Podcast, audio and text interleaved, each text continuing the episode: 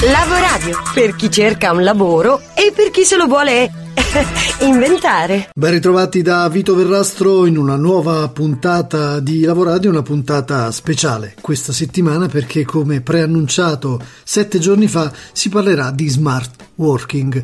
Praticamente parliamo di orari flessibili, uffici ridisegnati, spazi reinventati e nuova organizzazione del lavoro. Ci tuffiamo sostanzialmente in quello che è il futuro immediato del lavoro, anche se in Italia si percepisce ancora poco rispetto ad altri paesi che su questo percorso hanno già avviato um, anni di esperienza, di aspettativa e di risultati. Parliamo di smart working che eh, in Italia si definisce come lavoro agile, realtà in aumento, come dicevamo, soprattutto da parte delle grandi imprese. Parleremo con diversi esperti e anche con chi il, lo smart working o remote working lo sta utilizzando, lo sta percorrendo con uh, buoni risultati e poi ascolteremo anche una voce critica rispetto all'applicazione dello smart working in Italia. Tutto questo cerchiamo di farlo in uh, 16 minuti e partiamo con un um,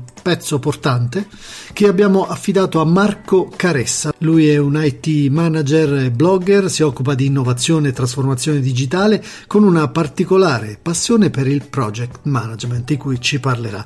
Intanto lo salutiamo. Ciao Marco e benvenuto. Ciao a te Vito e un saluto a tutti gli ascoltatori di Lavoradio. Partiamo da una definizione così delimitiamo il raggio d'azione dello smart working? Lo smart working non è altro che una modalità di esecuzione del rapporto di lavoro caratterizzata dall'assenza di vincoli orari o spaziali e da un'organizzazione per fasi, cicli ed obiettivi del lavoro.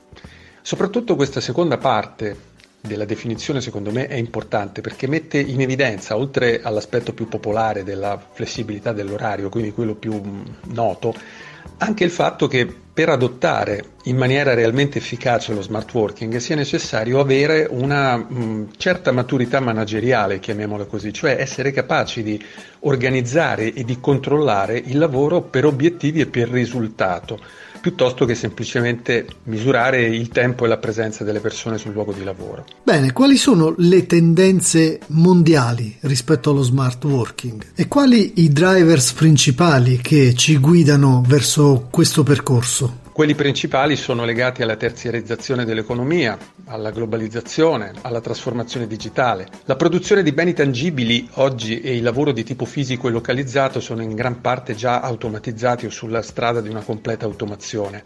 Quindi il lavoro destinato a noi umani, tra virgolette, sarà sempre più di tipo knowledge work, no? cioè quello che una volta si sarebbe detto lavoro di concetto.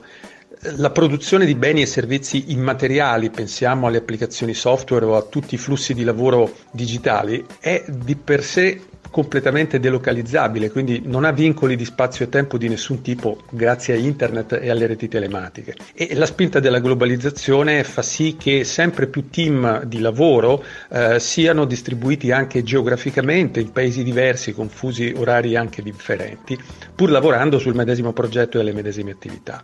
Si tratta, secondo me, di tendenze irreversibili e con tutta probabilità destinate ad accentuarsi sempre più in futuro. Sono anch'io del tuo stesso parere, Marco, e vediamo un po' in Italia, un po' più in profondità, che cosa sta accadendo su questo versante. Beh, nel nostro paese succede quello che succede in tanti altri settori della nostra vita pubblica, cioè che siamo all'avanguardia, secondo me, da un punto di vista normativo soprattutto dopo l'entrata in vigore nel 2017 della nuova legge sul lavoro agile. Però siamo in ritardo nell'applicazione concreta del modello.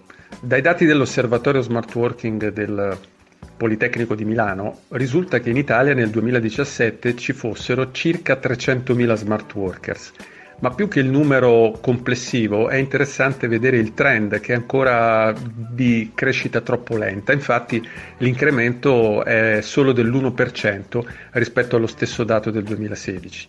In questo le grandi aziende sembrano più pronte, sono più avanti. Eh, il 40% di esse ha avviato progetti di smart working. Mm, non significa che lo abbiano adottato su larga scala, in molti casi si tratta di progetti pilota e di sperimentazione. Mentre nel caso delle PMI, quindi delle piccole e medie realtà, la percentuale scende a circa il 20%. Questo però non deve stupire perché dalla definizione di smart working che ho dato prima eh, si capisce come lavorare per obiettivi e per risultati richieda una maturità manageriale e organizzativa che spesso è riscontrabile molto più facilmente in grosse realtà strutturate piuttosto che in aziende più piccole. Quando c'è un approccio manageriale spinto si possono realizzare ottimi investimenti in tema di smart working, ma solitamente invece nelle piccole realtà soprattutto quali sono le resistenze? Dove sono? Nell'aspetto culturale manageriale o nell'aspetto del personale che magari ancora non si fida abbastanza di questo cambio di paradigma che è molto anche un cambio culturale? Direi più da parte delle aziende che dei lavoratori, questo perché le aziende secondo me ancora non hanno compreso fino in fondo eh, o non si sentono pronte a cogliere i vantaggi del modello. Eh, dal punto di vista dei lavoratori le possibili resistenze riguardano eh, il fatto di dover apprendere l'uso di strumenti nuovi. Lo smart working poggia eh, in modo consistente su strumenti tecnologici avanzati, cioè su piattaforme digitali, su soluzioni in grado di garantire delle forme di interazione sofisticata a distanza. Quindi c'è il problema dell'apprendimento di nuovi strumenti. E poi c'è un, un rischio o se vogliamo una sindrome di isolamento no? rispetto ai colleghi che svolgono il lavoro ancora in modo tradizionale. Questo può essere mitigato con l'adozione di schemi parziali o verticali, per esempio smart working due o tre giorni a settimana per garantire, sia pur diradata, comunque una presenza costante sul luogo di lavoro. Eh, da parte dell'azienda invece i problemi oggettivi reali sono quelli per esempio relativi alla sicurezza e alla privacy e al trattamento dei dati. Lo smart worker da casa accede ai database aziendali, alle applicazioni aziendali, manipola dati dell'azienda che l'azienda però ha il dovere di tutelare e di proteggere in ottica di GDPR e poi un problema di sicurezza informatica nella connessione da remoto alla rete aziendale. La soluzione in questo caso non può essere solo tecnologica, è anche di regole organizzative efficaci. Però le maggiori resistenze, secondo me, e timori da parte delle aziende sono legate alla loro incapacità ancora oggi molto spesso di mh, controllare, di monitorare le attività in termini di risultato ed obiettivo. E qui si inseriscono le soluzioni che sono proprio all'interno del tuo core business, di quello della tua attività, e cioè il project management. In che cosa potrebbe essere utile per risolvere questi problemi? Il project management insegna a definire obiettivi, a pianificare attività per raggiungerli e consente di passare da un mero controllo dei tempi e delle presenze invece a un, a un controllo di avanzamento dell'attività basato sul valore creato e sul risultato effettivamente conseguito.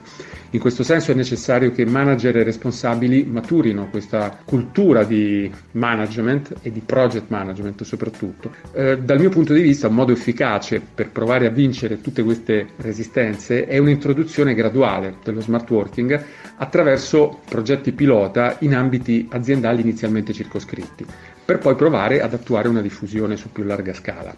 Eh, vi sono due vantaggi da un approccio di questo tipo. Il primo è quello che mh, siamo così in grado di eh, fare delle sperimentazioni in ambienti controllati e quindi di poter commettere degli sbagli senza che questi portino a conseguenze eh, gravi, troppo gravi e poi soprattutto si dà sia all'azienda che ai lavoratori in questo modo il tempo di digerire questa importante novità. Scrivici a lavoradio@gmail.com. Lasciati contagiare. Lavoradio, energia positiva.